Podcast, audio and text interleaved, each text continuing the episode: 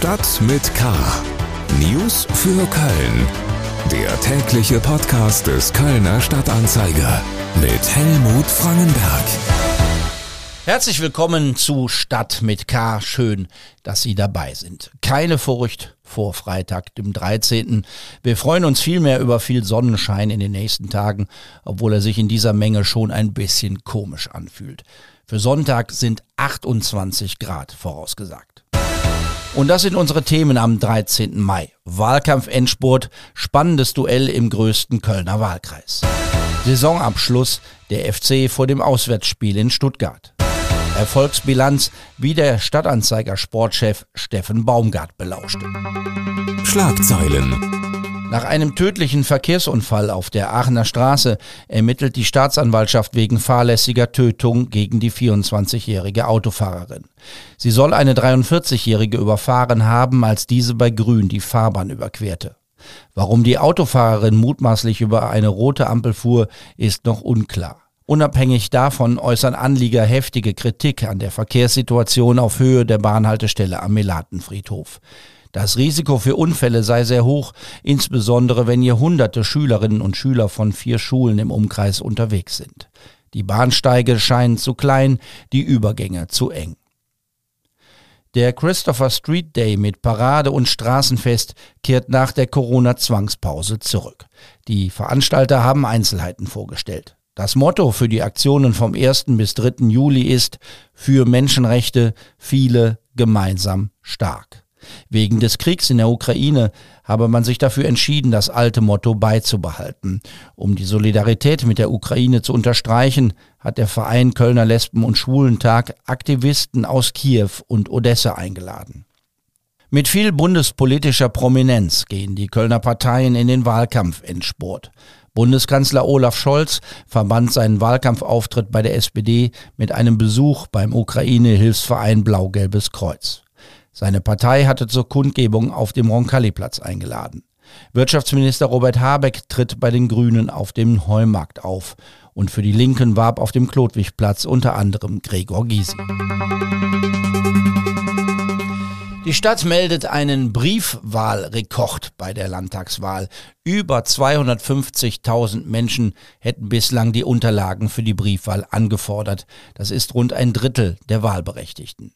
Wir kommen zu den Themen, über die wir ausführlicher sprechen. Politik. Wir haben uns ja in dieser Woche die sieben Kölner Landtagswahlkreise angesehen und über die jeweilige Ausgangslage vor der Wahl am Sonntag gesprochen. Einer fehlt noch. Es ist flächenmäßig der größte und das ist der Wahlkreis 5. Zudem gehört der komplette Stadtbezirk Porz sowie die Stadtteile Brück, Meheim und Rathheumer. Die Uhren ticken da ein bisschen anders in diesem Stadtbezirk. Der größte Unterschied zu allen anderen Bezirken Kölns ist die Schwäche der Grünen. In den anderen Wahlbezirken machen die Grünen, SPD und CDU die Spitzenpositionen streitig. In Ports blieb es bislang so, wie es immer war. CDU und SPD liefern sich hier ein Kopf-an-Kopf-Rennen und die Grünen schauen abgeschlagen zu. Oliver Görz aus der Lokalredaktion des Kölner Stadtanzeiger hat sich den Wahlkreis angeschaut. Der Gewinner vom letzten Mal kandidiert wieder Olli, das ist Florian Braun von der CDU. Ist er Favorit? Wie ist die Ausgangslage im Wahlkreis 5? Die Ausgangslage ist so, dass äh, Florian Braun sagen wir mal, ein Stück weit schon Favorit ist, weil er den Wahlkreis schon mal gewann und dabei auch äh, damals bei der vergangenen Landtagswahl 2017 Jochen Ott ausgestochen hat, der ähm, natürlich sehr viel prominenter war als Florian Braun selber, der auch heute noch sehr jung ist mit 33 Jahren, vor fünf Jahren also dementsprechend noch jünger war, aber trotzdem Jochen Ott, der damals Parteichef der SPD war, geschlagen hat. Das ist schon aller Ehren äh, wert und allein deswegen würde ich schon seine Chancen als ganz gut bezeichnen. Für die SPD kandidiert Christian Joosten, das macht er zum ersten Mal. Der Fraktionschef der SPD im Stadtrat möchte in den Landtag. Wenn es ihm gelingt, wäre er dann Berufspolitiker. Das muss man vielleicht nochmal erklären, weil das nicht jeder weiß. Wer Kommunalpolitik im Stadtrat macht, tut dies ehrenamtlich gegen eine überschaubare Aufwandsentschädigung. Im Landtag und im Bundestag wird die Politik dann zum Beruf.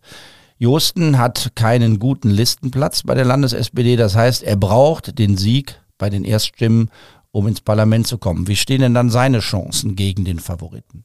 Ja, Christian äh, Josten hat natürlich den entscheidenden Vorteil vor äh, Florian Braun, dass er im, äh, in der Stadt sehr viel präsenter ist als Fraktionschef äh, des, äh, der SPD im Stadtrat. Ähm, aber wie gesagt, Florian Braun hat schon mal ein Parteipromi der SPD geschlagen und äh, man muss sagen, dass ähm, Christian Josten jetzt nicht das politische Gewicht hat, das Jochen Ott äh, vor fünf Jahren eigentlich mal hatte. Ähm, aber naja, also es wird schwer. Er, Josten möchte natürlich mit seiner ähm, Präsenz und seiner ähm, Popularität so ein bisschen punkten. Das muss er auch. Ähm, ich denke, nur so kann er Florian Braun äh, ausstechen. Und die Grünen sind Zuschauer. Die sind ein bisschen Zuschauer und ich glaube, die, die Grünen haben sich so ein bisschen auch damit abgefunden, dass sich das womöglich auch jetzt nicht ändern wird. Denn der äh, Kandidat Marvin Schut ist auch sagen wir mal, die große Unbekannte, äh, auch personell. Also ich glaube, der muss sich erstmal so ein bisschen reinfuchsen, den kennt man noch nicht so.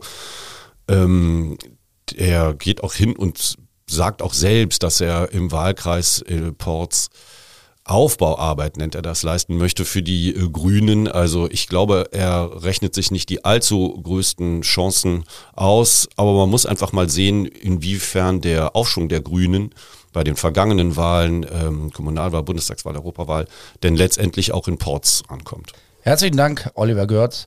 Mit dem Blick auf den Wahlkreis 5 endet unsere Reise durch die Kölner Wahlbezirke, die wir in dieser Woche bei Stadt mit K unternommen haben.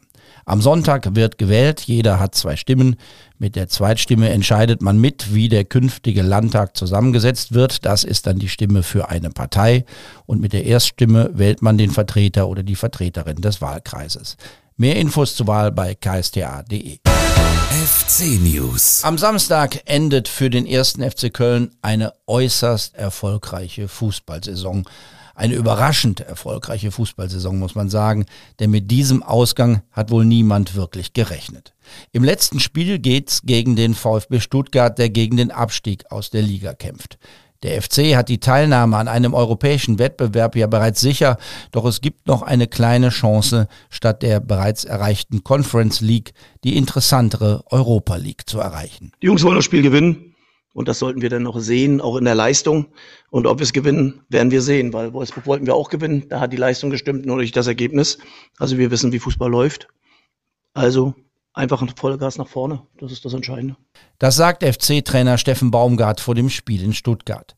Sind das letzte Auswärtsspiel und die Chance, einen noch besseren Tabellenplatz zu erreichen, Anlässe genug für eine ganz besondere Kabinenansprache? Irgendwo geht's ja immer um die Wurst und die besondere Kabinenansprache. Also, also der Steffen weiß nicht, was er heute dann am Samstag erzählt. Das macht er, das weiß er manchmal sogar zehn Minuten vorher noch nicht. Also das wird schon so sein, dass die Kabinenansprache dann wirklich aus dem Bauch herauskommt, wie die anderen Ansprachen auch. Also bisher habe ich noch keinen Zettel gehabt. Äh, und manchmal laufe ich dann noch zwei Minuten vorher noch rum und weiß nicht, was ich erzähle. Und manchmal kommt dann was raus, manchmal nicht so viel oder nicht so gut ist. Also das ist dann immer so. Aber ich glaube, das gehört dazu. Also das wird keine besondere Ansprache, sondern es wird dann wirklich eher eine Ansprache, nochmal alles rauszuhauen und dann dementsprechend unseren Weg wirklich bis zu Ende zu gehen. Auch wenn das letzte Spiel noch nicht gespielt ist, wird natürlich längst fleißig bilanziert. Die Fans sind begeistert. Welche Erkenntnisse nimmt der Trainer mit aus der Saison? Die wichtigste Erkenntnis ist, dass man anders Fußball spielen kann als vorher erwartet. Und das ist eine Erkenntnis, die mich freut. Ich war davon überzeugt. Trotzdem ist es immer eine Sache der Umsetzung.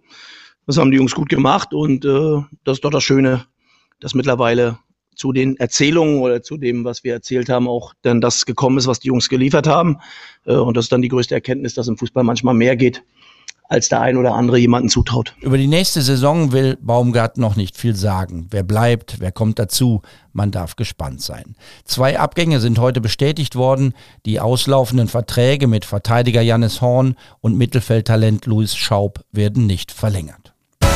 Reingehört. Der Saisonabschluss ist Grund genug für eine Spezialausgabe unserer Podcast-Reihe Talk mit K. Anne Burgmar spricht mit dem Sportchef des Kölner Stadtanzeiger Christian Löhr. Und natürlich geht es auch hier um die Frage, ob man mit dieser FC-Erfolgsgeschichte hätte rechnen können.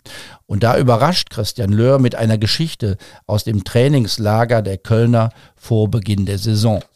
Damals hatte der FC die B-Mannschaft des FC Bayern geschlagen und am Tag danach belauschte der Kollege die Ansprache des Trainers in einem Zelt auf dem Platz. Die Nachbesprechung des Trainingsspiels sei ein erstes Anzeichen für eine erfolgversprechende Perspektive gewesen, sagt Christian Löhr.